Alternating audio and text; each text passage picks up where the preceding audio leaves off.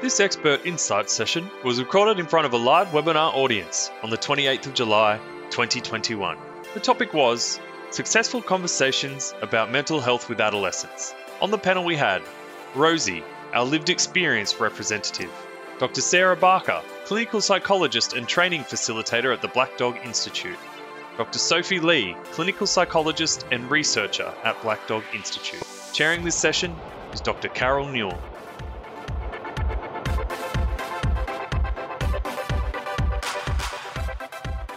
Hi, everyone. Welcome to this month's edition of Expert Insights Successful Conversations about Mental Health with Adolescents. Thank you, everyone, for joining us. Before we get started, just want to give my acknowledgement to country. Uh, the Black Dog Institute acknowledges uh, the Aboriginal and Torres Strait Islander people as the first inhabitants of this nation and as the traditional custodians of the lands where we live, learn, and work. I'm broadcasting from um, Chase, uh, and that is the Darug people or the Dara Murugal people. We recognise all Australian communities who, through their lived experience, help to guide the research and resources developed at the Black Dog Institute. So, welcome everyone. First up, I'm Carol Newell. I'm a clinical psychologist and I'm the moderator um, of this podcast that we host uh, every last Wednesday of the month. Um, and we have a fantastic panel lined up for us. We've got Rosie, Dr. Sarah Barker, and Sophie Lee. So, we might start with Sophie. Sophie, can you tell us a little bit about yourself and um, your expertise in this area? Yes, sure. Um, so, hi everyone. Um, my name's Sophie Lee, and I'm a postdoctoral researcher and a clinical psychologist at the Black Dog Institute. Um, I've worked as a clinician for um, a bit over 10 years now, and um, during that time, I've worked with adolescents and young people specifically. So, I actually started my clinical career um, working in the early psychosis area um, and have since continued to work uh, with young people. Uh, in terms of my research, my research area is in youth mental health. Um, and at the moment at the Black Dog Institute, I'm developing and evaluating a digital CBT intervention um, that's specifically designed for 12 to 16 year olds. Fantastic. Thanks, Sophie. Rosie, tell us a little bit about yourself. Hi, I'm Rosie. I'm the lived experience representative. Um, so I struggle with an eating disorder throughout my adolescence, but I'm now completely recovered. And I'm also living with depression and anxiety. I find it really fulfilling and rewarding to share my experiences in the hope to like reduce stigma, raise hope. And I've recently become a youth peer support worker as well, which is lots of good fun. Welcome, Rosie. Thank you. We'd love to hear about your experience, especially, you know, giving our audience some tips about um, how to work and talk uh, to young people because you've had experiences with health providers throughout your adolescence with health providers. Now, Sarah, um, please introduce yourself. Okay, I'm Sarah Barker. I'm a clinical psychologist.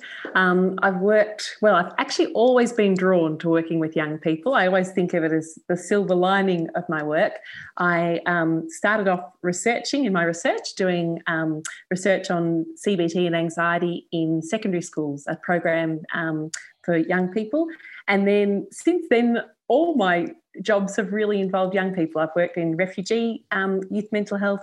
Um, in Italy, I worked with university age students, and back in Australia, I've worked um, with young people in secondary schools a lot. And now I'm working at Black Dog and also uh, in a small private practice with young people and adults too.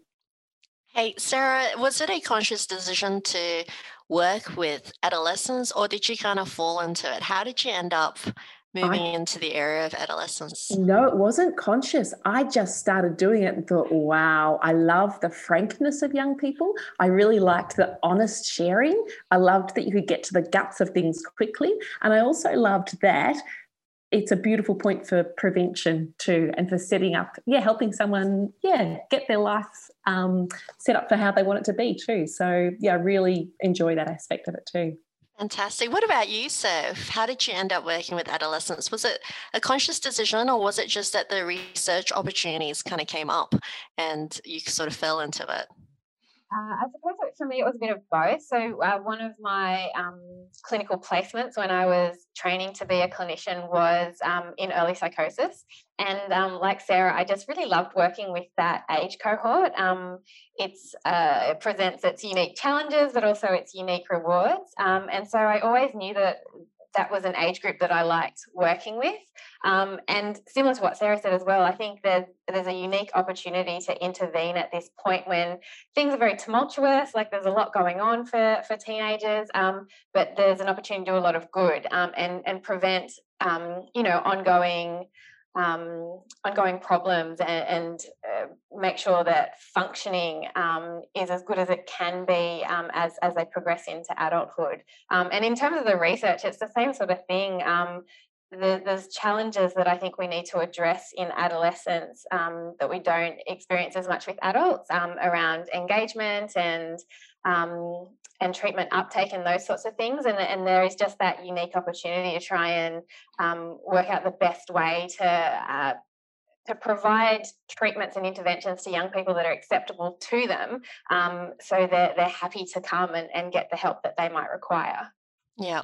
So let's get right into it. Let's go to the first question, which is what are some of the best ways, really, to engage adolescents and build rapport with a young person? And this is for everyone because I like to hear Rosie's th- thoughts as well, because I, I get the perspective that as clinicians we have our techniques, but I want to hear from Rosie as well in terms of what what she experienced you know what were some of the really good experiences with health providers so i might turn to rosie what do you think what are some of the best ways to to build rapport for a young person coming in to see maybe a psychologist or their gp to talk about their mental health I've actually personally always found it most helpful when um, a health professional introduces themselves not only through their clinical background, but also a little bit about who they are as a person. Just disclosing a couple of fun facts about them makes them seem that little bit more human.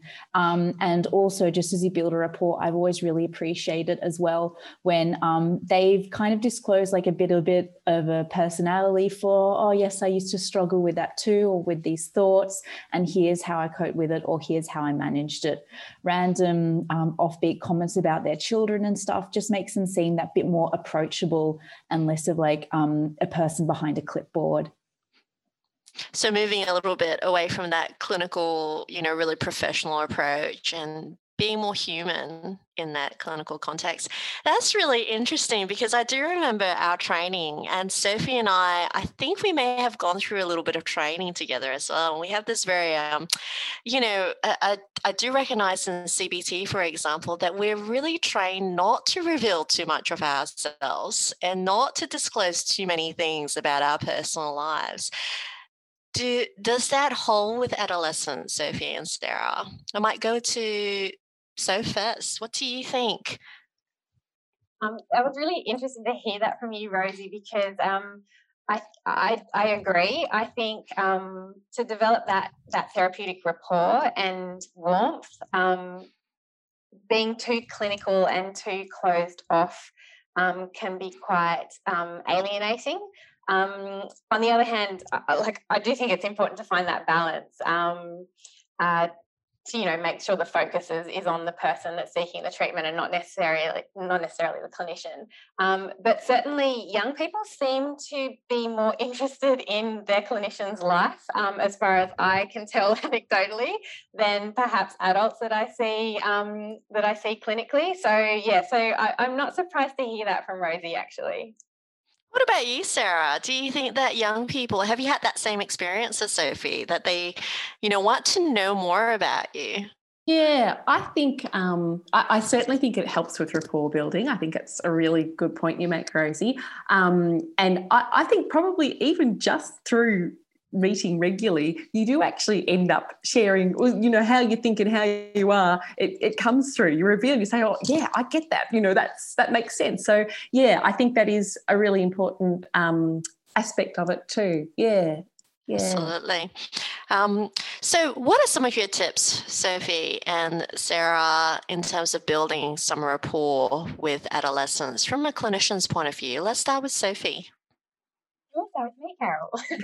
All right, I'll start. um, I think, uh, like working with young people, working with adolescents, um, one of the things that I always keep in mind is that it's been a while since I was an adolescent myself. Um, and what is important to me now um, in my life um, might not be important to an adolescent client. So, really just being mindful that um, what is important to a young person, what their interests are, what their values might be, um, it's really important to focus on those things. Um, another thing that I I'm always very aware of, um, which is sort of related to that point, is that what distresses a young person might not be necessarily what would distress an adult.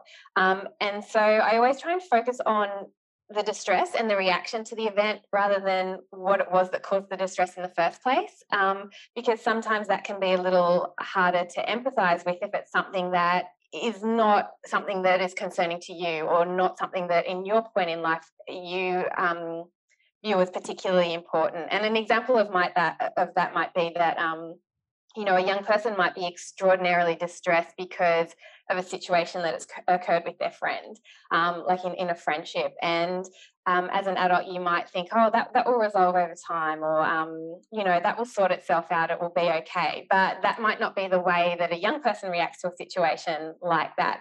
So always just keeping in mind that what's important is, um, is different for a young person, but it's important to validate the distress that they're experiencing and acknowledging that what's important to them might not necessarily be what's, what's important to an adult.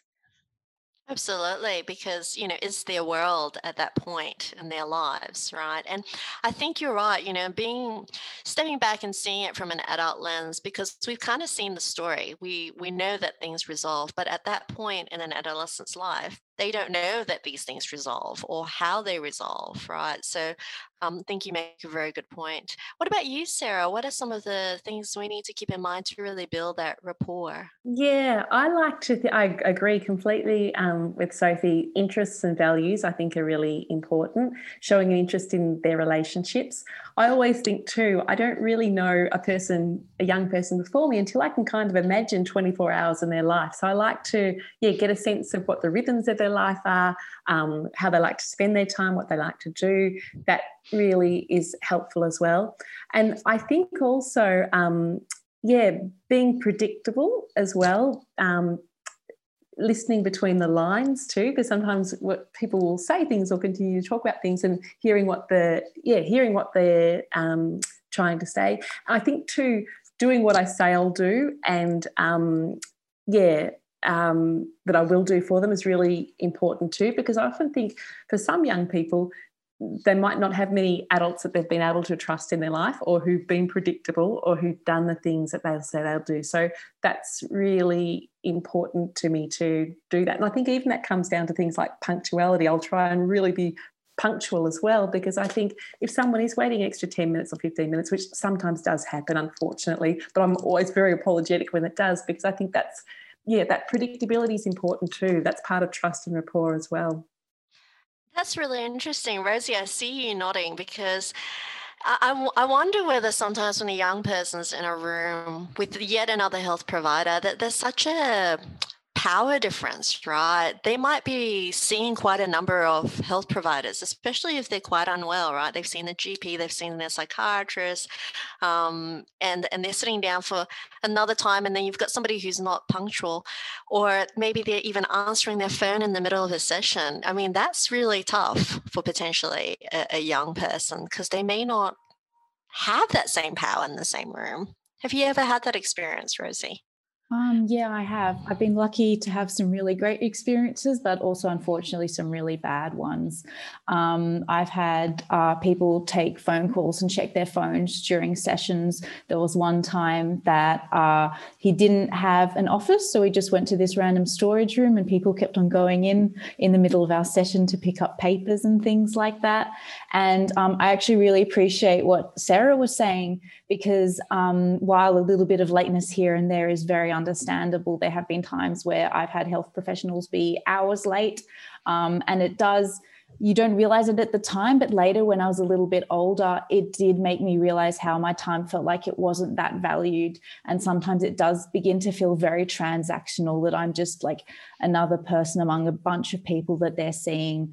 Um, I think for me, the worst experience was when someone hadn't prepared before seeing me. I'd already seen this person, um, this psychiatrist beforehand, but I had to repeat my story again to them because they hadn't read their notes. And while I totally, we're all human, it's normal to forget stuff it's normal to write things down or forget a name or so.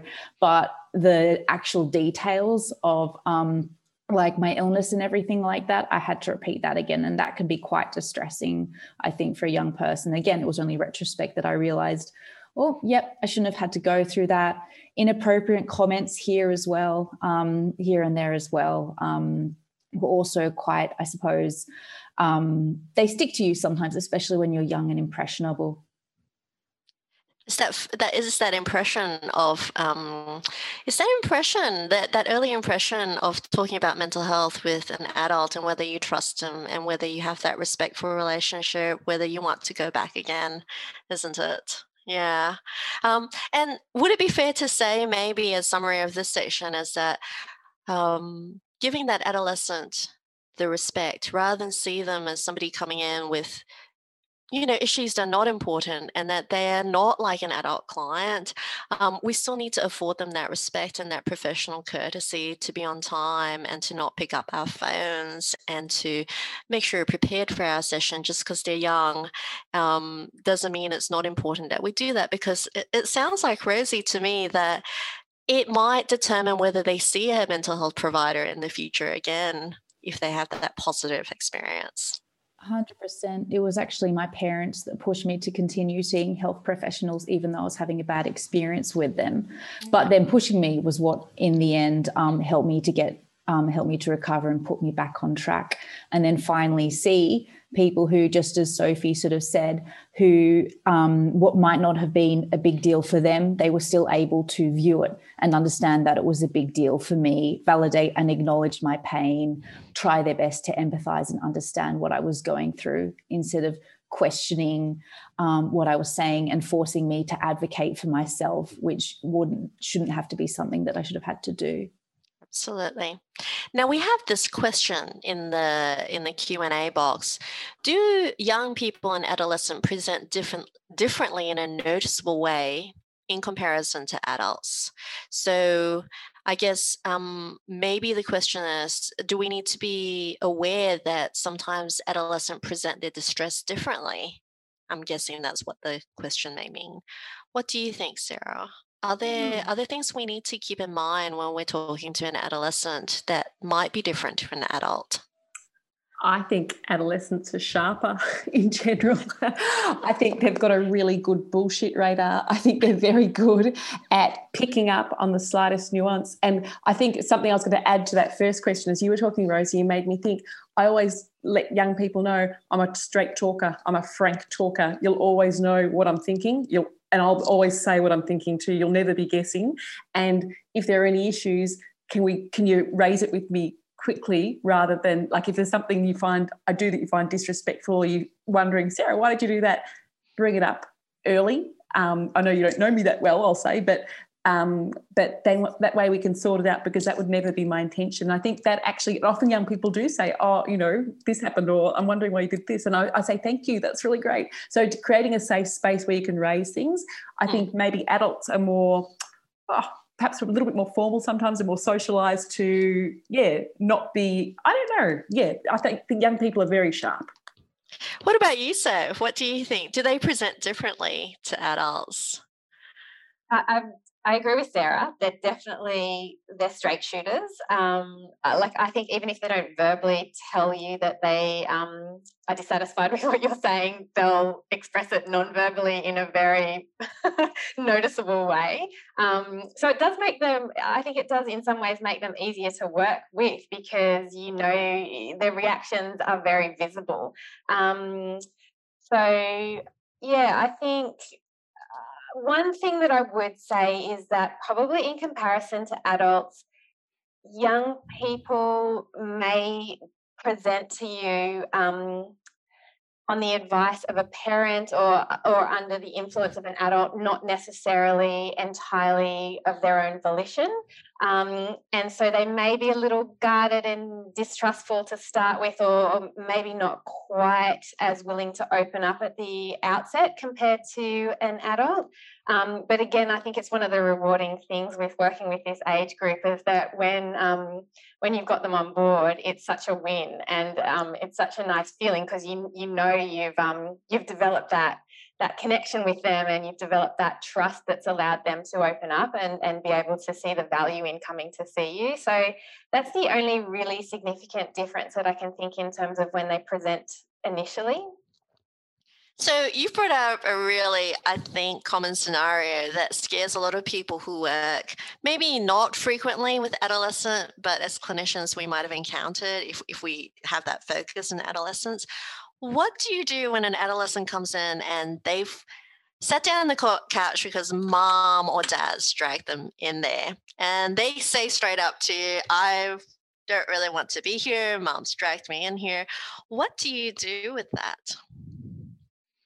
Sarah. I respect that.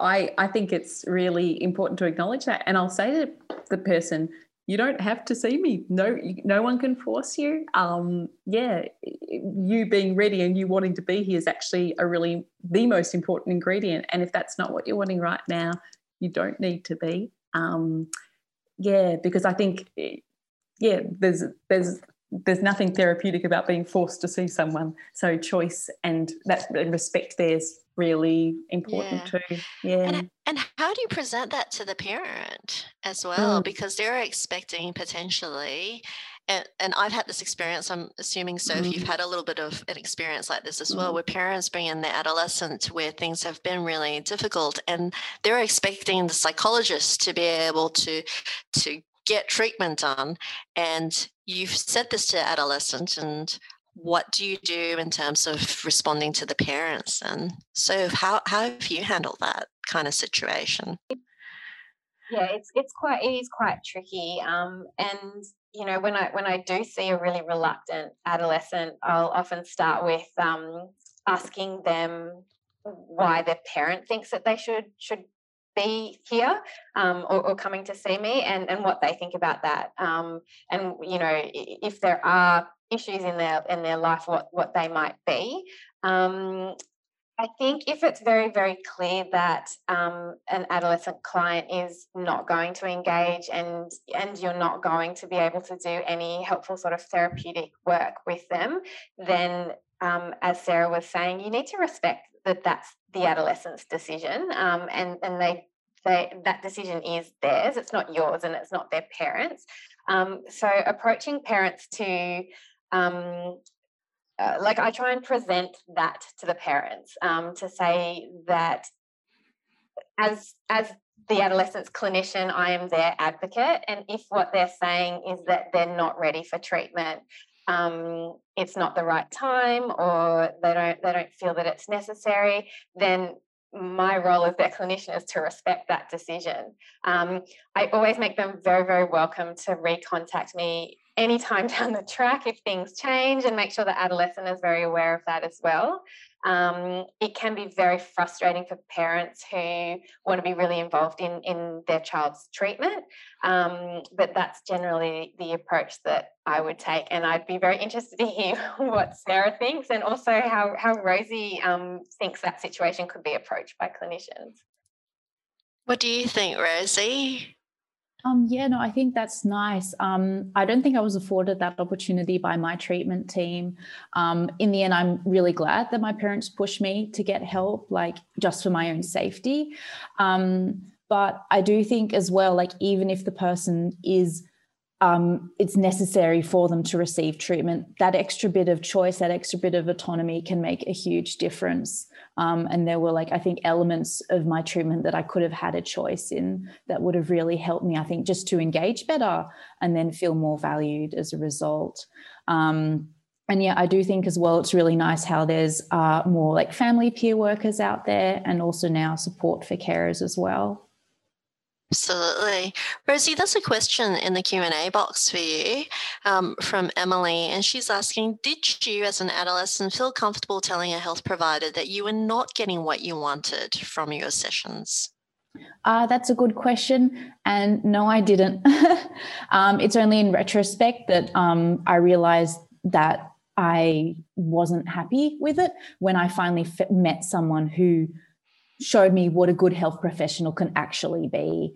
Um, I think at my age, I just didn't know how to exactly articulate what I wanted and what I needed. And that's why I think um, uh, people do need to be really careful and be aware that sometimes it will be really hard for, I think, an adolescent to advocate for themselves, for their needs, even be able to explain what's going on for them, um, just in terms of um, internalized shame or just the vocabulary. It can be really hard. But I get that that's a big ask for the clinician as well to be able to do a bit of telepathy there and also interpretation. Um, but yeah, Rosie, do you think it would have made a difference if, say, the first clinician you saw actually said to you, Hey, you have some power here? Right? That um, if something wasn't going right in session, exactly what Sarah was saying, right? If you if you don't love this, same with Sophie. If you you know if if there's something you don't like, you actually have the power to speak up. You actually have the power to choose your health provider, and um, and you don't have to do this treatment if you don't want to. You know, we don't want to coerce you. It's more of a collaboration. Um, do you think that would have made a difference? I think it would have because perhaps I might have been too shy to change over anyway. But mm. I think it would have helped me to feel as if I did have some value and at least a little bit of power within the relationship. Absolutely.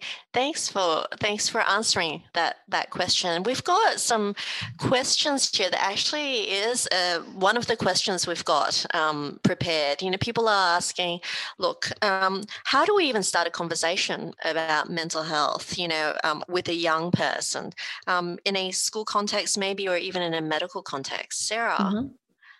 Yeah. Okay. So. Um, yeah, in a school context, I always think about three letters NQR, and I think notice, question, respond and refer. So, in a school context, I'd be um, talking to a young person about what I've noticed. Hey, I've noticed that in class you're heaps quieter, or I've noticed you haven't been hanging around your best friends, or I've noticed this. If this is if you're, I guess, working in the school setting.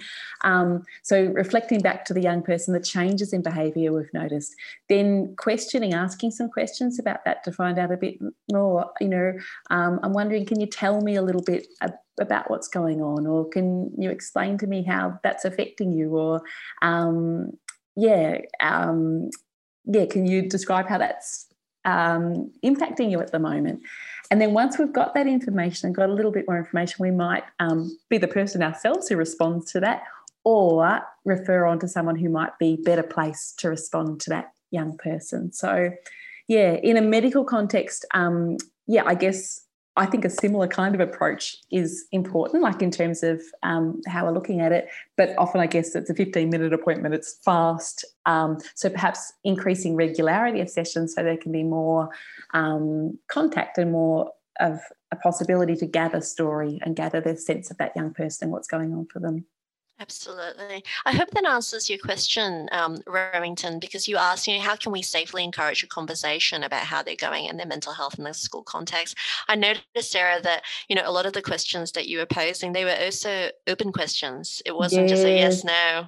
No, no. I think focusing really intentionally opening up questions so that they can get richer responses and pausing and leaving some kind silence and just being present and ready to listen and even saying, "Hey, I'm going to leave a little bit of space here for you to have a think, but I'm here yeah. and I want to I want to hear." Yeah. yeah. And, mm. and maybe it's a little bit to do with patience as well, because sometimes the first time we get asked this question is quite confronting, or it's about deciding whether we trust that teacher or we trust that health provider. Um, but it's the it's that conveying that warmth and that I really want to know that makes a really big difference. So, what are the big indicators of distress in young people, and how do we find out about these? Sophie, what do you think? What are some of the common indicators of distress? Maybe we, our young person hasn't, you know, spoken up, but we might have noticed it. What are some of the things we might look out for? Yeah, I think this is a really important question because, um, as I mentioned before, a, a lot of um, a lot of the time a young person won't engage in any help seeking. Um, and so it's really about the people around them noticing, um, noticing changes. And I think uh, uh, indicators of distress or, or, poor mental health are usually changes in behavior if they're not verbalizing um, themselves that their their mood is disrupted. Um, so so any any change in behavior really um, withdrawal when they're normally quite social or um, uh, you know, refusing to go to school or being very reluctant to go to school, changes in their academic performance, um, all of those sorts of things um, are good are good indicators. Um, and of course, I would never shy away of asking a young person about how, how they are feeling or, or how they are noticing their own like changes themselves. So um, I, I think starting that conversation with young people can often be around what have you noticed has changed? What is what is concerning you? Are you worried about your your grades? Are, are you worried that you're becoming disconnected from your friends? Um, so focusing on those behavioural aspects is is sometimes a nice way um, to determine the level of distress and whether distress is there, but also to lead into um, maybe deeper conversations around around mood and, and things that are maybe a little bit more difficult to talk about. Absolutely. Um, are there things that people do, like in terms of starting a conversation where it really shuts a teen down? And I'm wondering whether I can throw this one to you, Rosie. It's not in our structured question, but are there things that you think people might do that makes you feel like, oh gosh, you know, I don't actually want to disclose anything? Is it somebody who's problem solving too quickly or saying no you don't feel this way there's actually a problem. Well what are some of your experiences where you felt like i really don't want to talk to this this person um, i think the worst times have been where it has been dismissed and not judged as that bad i suppose. Um, where i've been interrupted or told to just get over it um, or that you know it'll sort itself out. You just have to not do it. Um, it's that simple just don't do this. Um, and of course, that was very off putting for me. Um, but what was being mentioned earlier, I think the times that I was most then happy to engage back was when they told me, thank you for sharing. Um, and they thanked me for being honest with them. Sounds like just somebody accepting what you have to say and um, not saying that it is simple, just acknowledging that it can be quite hard makes yeah. a difference. Yeah, and believing what I say. Yeah. Yeah. So we've kind of talked a little bit about these early warning signs of distress. So if you've mentioned, you know, these behavior changes that sort of sneaking in, but how do you talk to an adolescent um, when they're experiencing crisis, maybe very significant distress? What's the best approach to talking to a young person, Sarah? Mm, okay, so I think really important that we, although we might not be feeling very calm inside, that we try and press our calm button because if the person's experiencing a crisis, they're often, yeah, perhaps quite agitated or very highly distressed. So to talk slowly, to listen, to listen well, um, yeah, and to um, yeah, model calm back in a way. And I'll sometimes even slow down how I speak, and I might speak more quietly too. Um, yeah, um, and I think also letting them know early on that if there's um, if they're not safe or they're at risk, letting them know early on, reminding them that we won't be able to keep this confidential, but they'll have some choice in who we share that with and the language we use to share that, so that there's some agency again too, um, that it's not all control being taken away. Um, yeah, I'll tend to use short sentences too when people are in crisis. Um, yeah, talking in a long, flowery way is not going to be helpful. So, yeah, um, calm, short sentences. Um, I also often encourage people to breathe if they're happy to with me, just to kind of gather thoughts and slow things down a little bit as well. Um, and communicating care and concern um, as well, and um, wanting to help them stay safe and helping them think about what they might be able to do in that moment that would help them to be safe too. Um, I think too giving space and time as well, um, and yeah, also being quite direct in our questioning too about what we need to know to help keep them safe too. Um, and that might be asking about self harm or suicidal thoughts or um, harm from others. Yeah, that could be. Um, and then I think really important to the safety planning that occurs um, to make that really collaboratively um, for the young person to own that plan, for them to inform that plan, not for us to be suggesting ideas and saying, okay, you need to do this, this, and this, but asking them what would be helpful right now, what what resources are available, what could be useful, what's been useful in the past when perhaps similar levels of distress had occurred. So um, regarding the young person as the expert on themselves, I think is really helpful, and it helps with agency as well.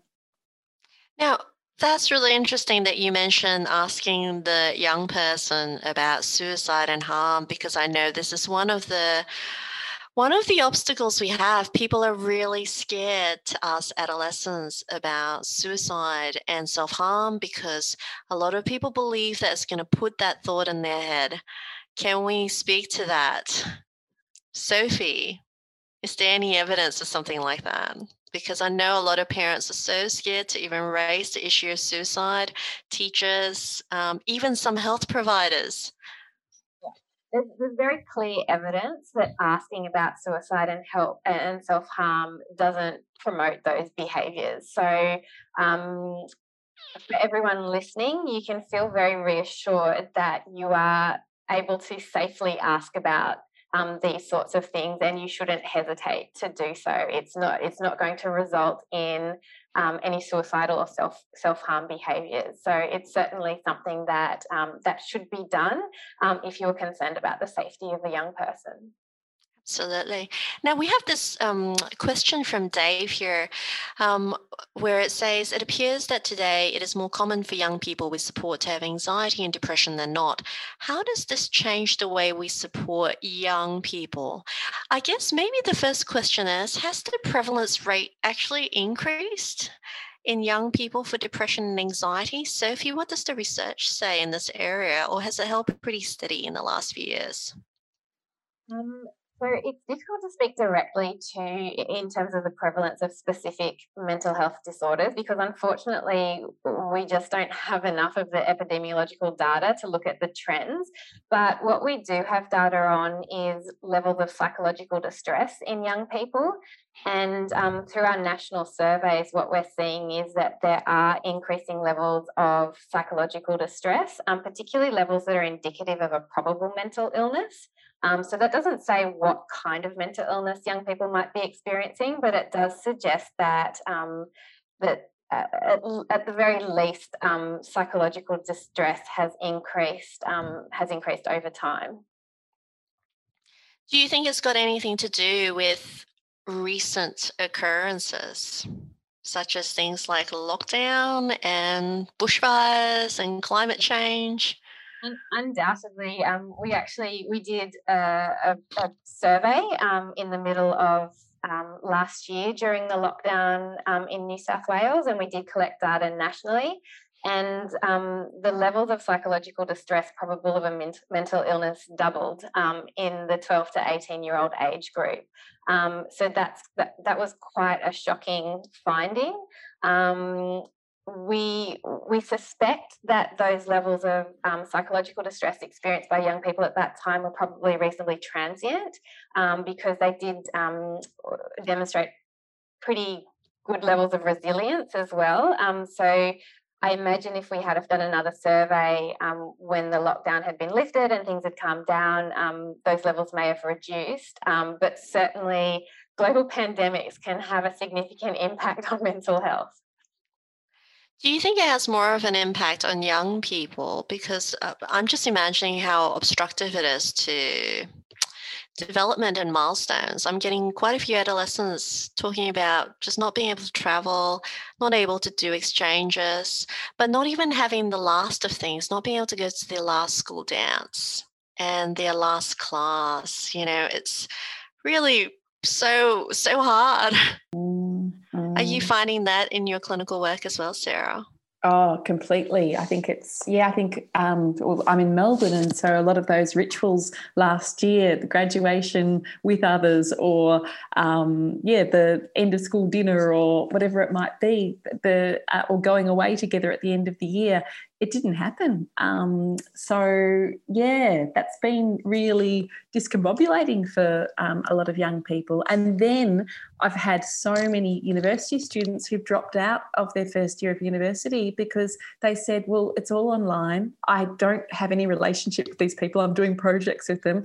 It's too hard. So, yeah, a lot of young people I've worked with have made the decision to do something different um, this year and then perhaps go back to study. So it's been, yeah, it's been massive. Um, yeah. So I just wanted to roll back to another question because I, we mm. deviated a little bit. We did. We did. um, we talked a little bit about suicide and self harm, and that you know it doesn't mm. actually put the idea into somebody's head if we do mention it. Um, but we have a question here that I'd like to direct to to Rosie from a lived experience perspective. What has been helpful and unhelpful when disclosing and seeking help for self harm to health professionals? Um, yeah, I think this is an important question because I have noticed in the past that it tends to be met by quite a lot of panic. And so, echoing what Sarah was saying earlier, it's really important, I think, um, to just be calm because you have to be calm for them because it's the young person that's in the panicky stage. Um, I think to reiterate, it's always nice to thank them for sharing. And I've always felt like what I've been saying has been most appreciated when I have been asked why I'm doing it, the emotions behind it, and um, ways to minimize risk as opposed to simply stopping it cold turkey or um, I suppose you could say dismissing it because, for example, the superficiality of the self harm injuries or um, the lack of acuteness of suicidal ideation, when I think they should all actually be taken seriously, but at the same time, still be treated with empathy, warmth, and no panic. mm, That's a really good tip, Rosie. Mm. And I just might follow up on something you've said, Rosie, and I actually learnt this today that um, yeah, it's, it's interesting you say, you know, people might dismiss maybe superficial self harm, perhaps like light scratches, but actually there's no correlation, the research shows, between, um, I guess, low level kind of self harm and the severity of the distress. So we can't assume that um, severity of harm is connected to severity of distress. People might be um, extremely distressed, but doing very low level things. Yeah, so that's a really important point. Yeah. Thanks for raising that. So yeah. it's the point, Sarah, that the suffering is still the same level. Yeah. We, yeah. we don't need to rely on how severe that self harm no. is. We need to assume that that suffering is still there. Mm-hmm. Yeah, 100%. It's mm. like um, on a parallel with eating disorders, like people can be at any weight, but still be doing really severe behaviors and be suffering mm. like on a massive level, um, yeah. um, even if they present uh, to your eye visually as healthy. Mm-hmm, mm-hmm. Yeah, good point. Thank you. So, in terms of communication format, what are you finding in terms of how teenagers communicate and their preferred platform? Do we find that adolescents prefer SMSing, social media? Is that how a therapist needs to learn to be flexible to connect? Or is it still face to face that works? Sophie? Um, yeah, this is this is a big part of my research that I do at the Black Dog Institute, which is really around um, how do young people want to engage with mental health services and mental health providers? Um, and unfortunately, I don't have a really satisfying answer for you because what we're really finding when we, um, so we do a lot of consultations um, with, with young people um, to ask them these sorts of questions. Um, and what we're finding is that there really is no one size fits all. Um, different individuals have different preferences. Um, some young people want to speak face to face with a clinician and develop an ongoing relationship um, with, with, that clinician. Um, some young people want to remain completely anonymous um, and engage in web chats um, when it's needed with different clinicians at different times. and then other other adolescents uh, are happy to uh, have phone cons- telephone consultations. Um, so there is no one size fits all, which makes it a real challenge for people designing services. Um, but there are, um, in, in, relation to your question around social media, um, Carol, we do know that young people um, use technology um, and expect things from technology in very different ways to adults. Um, and and use and connect with peers via social media quite frequently. So there are research groups who are looking at um, online peer support type programs and um, peer support um, or, or, social moderated forums um, as, as means of providing support um, and, and therapeutic input. Um, however, for the most part, those sorts of platforms accompany more individualized support as well.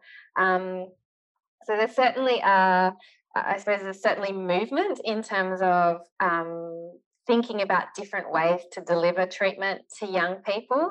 Um, but it's it's a it's an evolving field, and we still have a, a lot to learn.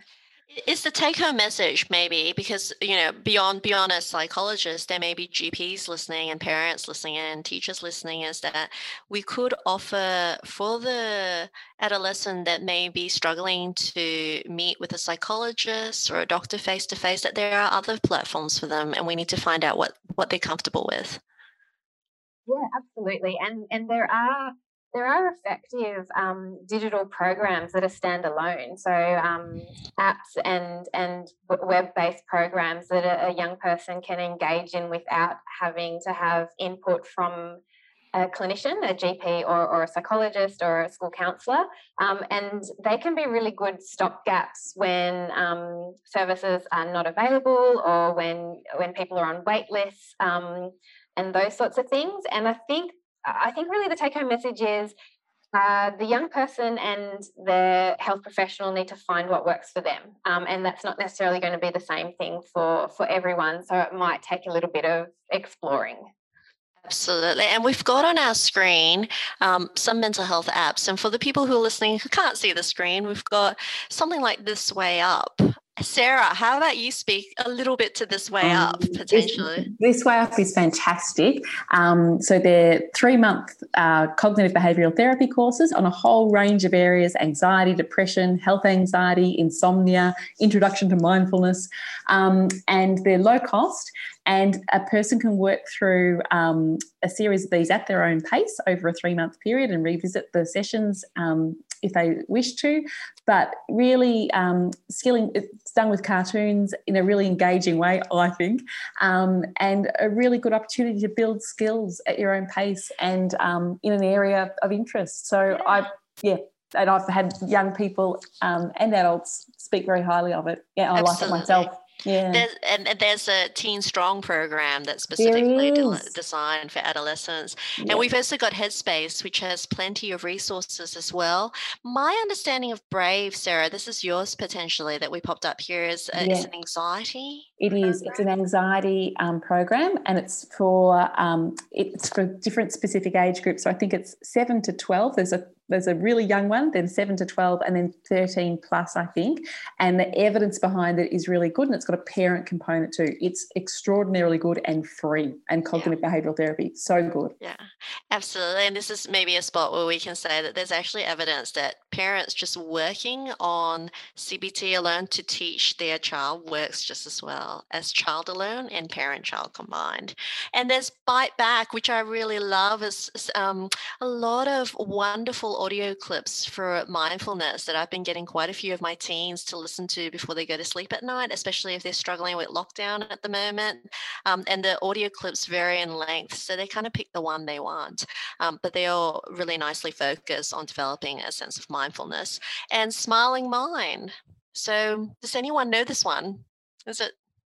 Yeah, I know this one. So, Smiling Minds is an, an app. Um, uh, they uh, run it in in some schools, uh, but it's I think there's a small fee attached to it, but it's um, it basically provides um, mindfulness type programs across the entire age span. So there's, a, there's an adult program, a, a, very young child program, a tween program, a teen program, um, and so there's a lot of resources on there. Um, it's it's all mindfulness based, um, and it's been shown to be quite efficacious in reducing distress. Fantastic. Now, before we go, we've got just a few questions, and I'm, I'm just going to pick one because we've got some really fantastic questions. And I do apologize to audience if we didn't get to all of them. We do download these questions, and hopefully, we can respond to them later on via email. Um, we've got somebody asking look, if you've got a young person who are fantastic, they turn up for sessions, they're keen to keep their appointments, but they don't do homework, which I might want to point out is not unique to adolescents. no. What strategies do we use? Sarah. Mm, okay, I'd, I'd have a chat with them. Uh, I, will say to them, sometimes I can get a bit overexcited, and the homework that we might set in session might be a bit too much because I can see what needs to happen, and you can too. And We get a bit over, overly zealous. So I say, do we need to curb it back? What's going to work differently? Um, yeah, and and maybe yeah, maybe it just needs to be simplified right down to something more achievable and doable. Um, yeah, and we know homework in between sessions. I often think it's where the change happens. I often think the sessions are kind of the pit stop, and it's what happens in between that's practiced and experimented with. And it might be experimenting with some tasks that are more engaging or that there's more uh, motivation behind. So it might. I'll often say to the young person after a session, what should your homework be this week so i won't set it i'll ask and and then i'll say you know, how likely is that that that's going to happen? Can you foresee any barriers to that happening? And we'll problem solve that a bit, and hopefully that increases capacity to get it done. Yeah, absolutely. I, I found that, um, and I, I've been working for years to try and find another name for homework. Yeah, yeah homework is yeah. Solid not doing enough like homework. um, but you know, uh, uh, you know, handouts, right? We yeah. always just assume handouts is the way to go, or this particular mm. format is the way to go. But there's so much innovation out there. Some of my adolescent clients have introduced me some to some really cool apps where we're doing homework, but it's all online. Some of them are even recording their thoughts, you know, and to having a little bit of that flexibility really works sometimes.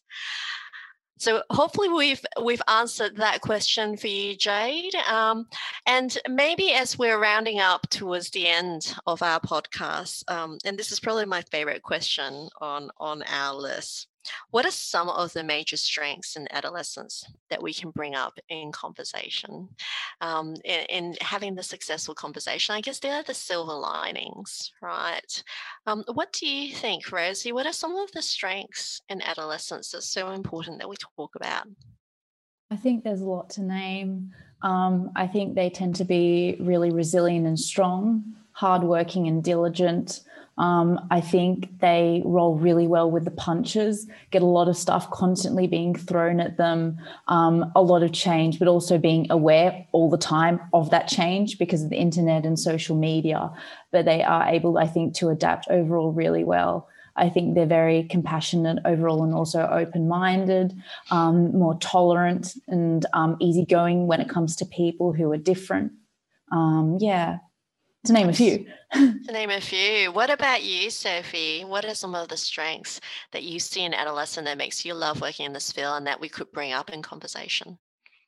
Um, well, I endorse everything that Rosie just said.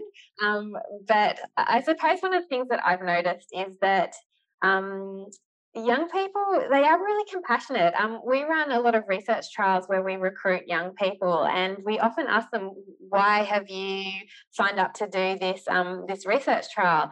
And it's not because they get a free treatment um, it's because it's usually because they want to they want to contribute um, uh, to our understanding of mental health and and to reduce stigma and to contribute to improving the lives of, of other young people who might be um, experiencing similar things to them. So I think there is this there is this social conscience um, in young people, and you see it around their concerns about the environment and um, and all of those sorts of things. So I, I think um, they haven't become maybe as as jaded and cynical as adults, um, and so it's a, it's a real strength um, that shines through, and, and it's a it's a lovely quality that they have. Absolutely. What about you, Sarah? What do you think are some of like yeah, I, great I, strength? Yeah, I think their openness too. I think they're sometimes us adults, myself included, we can become more rigid and more inflexible and more staid in our ways. But I think a lot of young people have a great openness. Um, there's often, even in young people whose mood is low, there's often an optimism about the promise of life and what could be ahead and what might be ahead. Um, and I think there's, like um, both Rosie and Sophie said, there's a deep care for others. And I think something I notice about this generation that gives me so much heart is their capacity and voice to discuss mental health. I wasn't there when I was 15, 16, 30 years on. I see this great capacity of young people to talk about um, well-being, to talk about themselves with honesty, and to talk to each other um, and form really close relationships too um, through that frankness. So yeah, and they know how to have fun, and that they are playful. They can be playful. It's yeah, it's a there are lots of great strengths. Yeah, yeah. so.